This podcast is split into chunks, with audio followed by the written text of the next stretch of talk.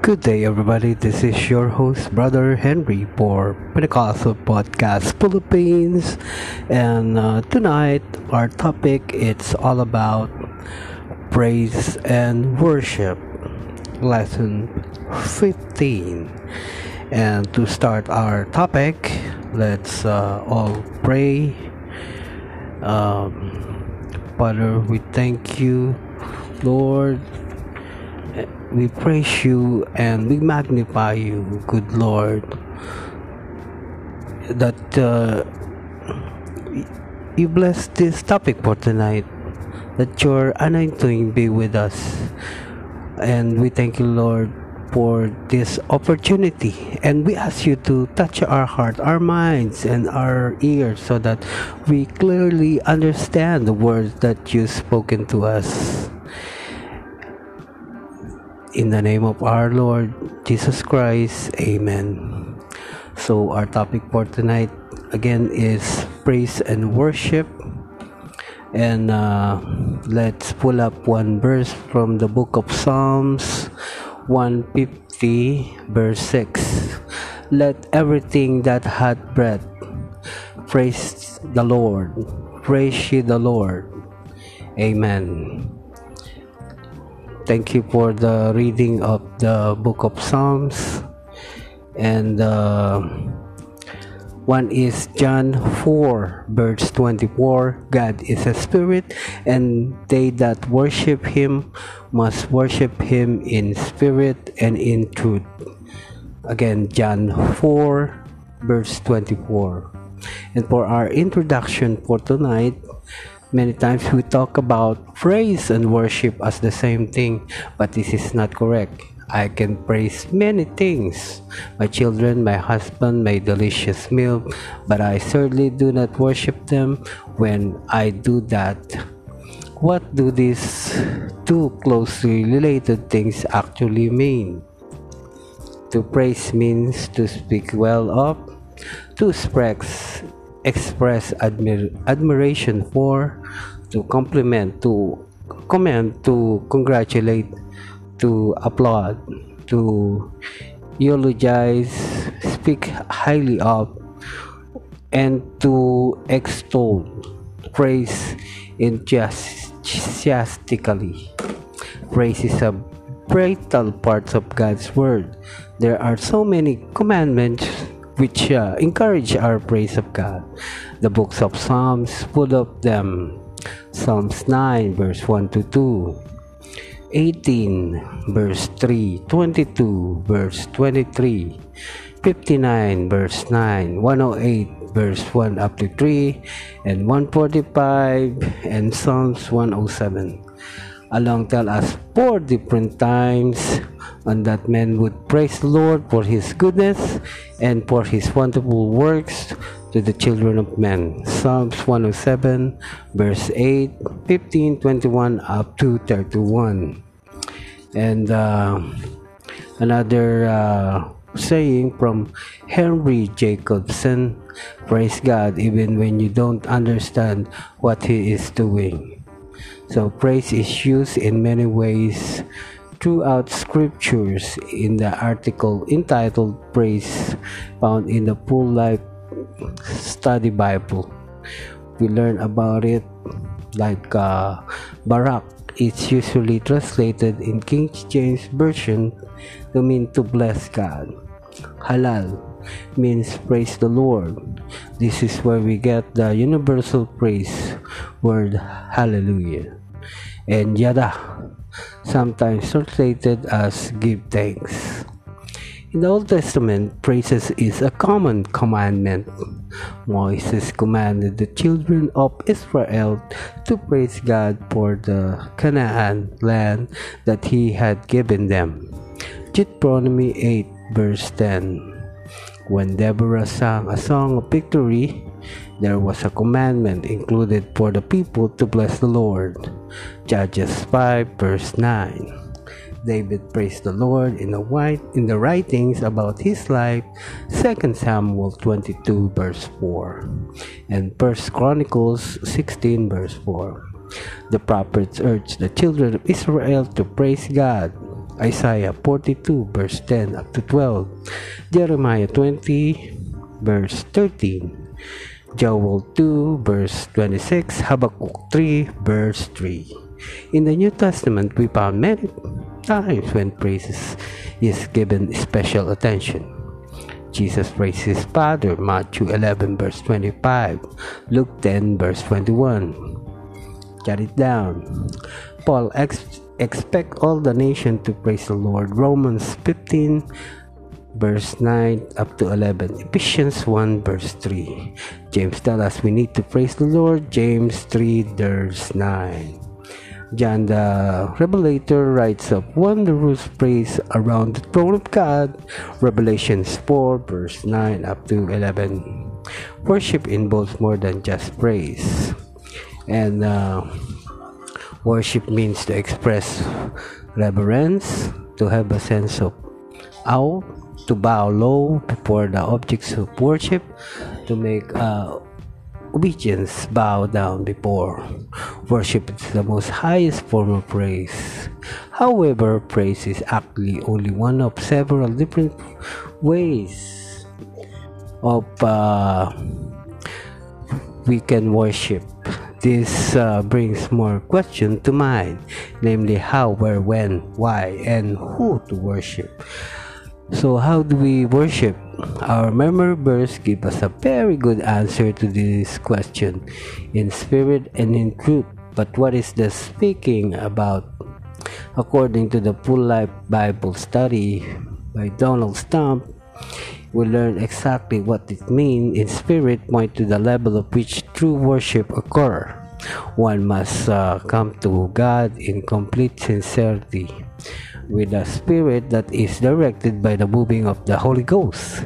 Truth comes from the Greek word aletheia, as in characteristic of God in Christ Jesus, Romans fifteen verse eight. Impossible to separate Jesus from truth. He was the truth in the flesh, Ephesians four verse twenty-one. The Spirit could come and live in them, even the Holy Ghost, John fourteen verse seventeen. At the heart of the gospel, Galatians two five, Ephesians one thirteen. You cannot really worship unless you are doing to according to the truth, the doctrine of the Word of God, and what does God uh, Word tell us about the way we are supposed to worship. That it gives us guidelines, of course, as well as different requirements of our salvation and victory. God's Word tells us plenty how true worship should be practiced. This will answer where, when, and why of worship. The practice of worship. Who are uh, do we worship? The English word worship comes from an Old English word word, then ship. That makes one know that worship is uh, first and foremost those actions and attitude that honor and give exaltation to God for His worthiness as the great Creator of all things, both in heaven and on earth. Exodus twenty verse three up to six. This definition answers the question why we worship God. Also, we worship God because He is worthy. Deuteronomy thirty-two verse twenty-nine. Second Corinthians five verse nineteen, Isaiah forty-three verse ten, and Revelations four verse eleven. We go to worship Exodus thirty-two eleven by up to fourteen, Matthew four verse ten. We were created for worship, Colossians one verse sixteen, Ephesians one verse twelve. We need to worship, and we all worship something, so it should be something worthy. Genesis thirty-two verse twenty-four up to twenty-nine, John four verse fifteen, Acts two verse four, and Mark ten verse thirty-five. The attitude of worship. All worship begins as an attitude. It is a reverent occupation of the human heart with its Creator, an inner depth of meditation of the greatness and worthiness of God. It is the inner sense of awe and uh, respect for the Almighty.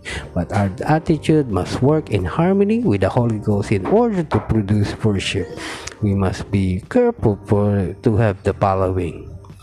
brokenness, Psalms fifty-one verse seventeen, humility, Luke seven verse thirty-seven, love, Mark twelve verse thirty, reverence, Psalms eighty-nine verse seven, obedience, First Samuel fifteen verse twenty-two, and not ashamed, Second Samuel five verse twenty-one. And um, what else? This attitude is all speaks of our relations with God, but it's also important that we have correct attitudes toward others. We must make things right before we can truly worship God. Matthew five verse twenty-three up to twenty-four. Ourselves, we must be very careful that our worship is not for show. Romans one verse twenty-one up to twenty-five. Our circumstances, we must be very careful to worship God when things are going wrong, because He is still worthy. Revelation verse four up to eleven. And God is our example of such a difficult task and prove that it can be done. Hope one verse twenty up to twenty-two. We must give thanks no matter what comes on our way, because our God is supreme and He will work all things for our good. First Thessalonians five verse ten, Romans eight verse twenty-nine. And an overflow worship, when it uh, becomes an overflow of those thoughts and emotion, they uh, flow forth spontaneously. They should not have to be pumped up or poured out or uh, cup, like David should uh, run over joyfully. Psalms twenty-three verse five. The action of worship. Worship finally comes on an outpouring of spirit in deep expression of reverence, awe, wonders, and adoration. So God commanded Abraham to go and worship. Genesis twenty-two verse five. The act of worship because Abraham is very best and highest offering. It was to truly be a sacrifice of praise. The book of Hebrews thirteen verse fifteen. A life of worship demands everything we are and have to be. Romans twelve up to one twenty-two. There has to be complete surrender of our whole self to God in order to us to become true worshipers, because worship touches every area of our lives. The truth about worship, biblical principles, giving. True worship gives glory to God. I do not get anything because I bless God, not to receive a blessing, but to be the one. Acts twenty verse thirty-five. What should I give? My uh, substance, Exodus twenty-three verse fifteen, and Corinthians nine verse thirteen. Prayer. As a worship, we need to communicate with God in order to communicate with Him. Luke eighteen verse one, Ephesians six verse eighteen. Praise, when we approach God. Psalms one hundred verse four, and we respond to Him. Psalms one oh three verse two. There is always praise. Hebrews thirteen verse fifteen. And Lord's Supper. Communion is a uh, memorial unto the Lord. First Corinthians eleven twenty-eight. It is important that we understand the purpose of this memorial service, and it is important that we practice as we worship the one who made our salvation possible through His shed blood. First Corinthians eleven verse twenty-eight up to thirty. Foot washing. It's an act of humility that helps produce a bond of unity in our performance of worship. According to the Bible, this is connected with the Lord's Supper and was instituted by the Lord Himself. John thirteen verse eight up to fifteen. Where and why, when to worship. The psalmist David had the right idea when he wrote, I will bless the Lord at all times. His praise shall continually be in my mouth. Psalms thirty-four verse one. David understood that the heart that was uh, continuously lifted towards God will be very careful to avoid sin. All of the different forms of worship can be practiced no matter where we go. There are just a church service. However, every one of them should uh, be practiced during a proper worship service today. This is the idea, setting, and situation for each one. But do not limit your worship and uh, when you are in the church. Where to worship? There is two scriptures in the entire Bible that commands me to worship God only at church. However, there are many scriptures that commanded me to worship. First Chronicles sixteen verse twenty-nine, Psalms twenty-nine verse two, Luke four verse eight, and Matthew four verse ten. The only ch- church are commanded to be built by God was the tabernacle in the wilderness. God uh, gave Moses explicit instructions about his uh, consist- construction in every aspect of worship. Exodus chapter twenty-four verse twenty-seven. God has a plan for how always live in the hearts and live in his people, and the words of true worshipers. So what happened when we obedient to God, plan to worship? We answered that we understand that praise is only a small part of our worship, and the Full Life Bible Study list of shakes twelve of the blessing God has promised when we worship Him, and to be our midst and close communion with us, to overshadow us with His glory, to bless us with an abundance of blessing, to impart to us an abundance, to answer our prayers with those who pray to Him. Worship priests uh, fill His people with the Holy Ghost, to send manifestation of the Holy Ghost among us, to guide us into truth throughout the Holy Ghost, to sanctify, to comfort, encourage, to convict us of sin, and to save sinners to become convicted of sin at a worship service, and a victory and a transfer transformation.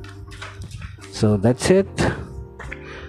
Thank you for listening. Again, this is your host, Brother Henry, for Pentecostal Podcast Philippines.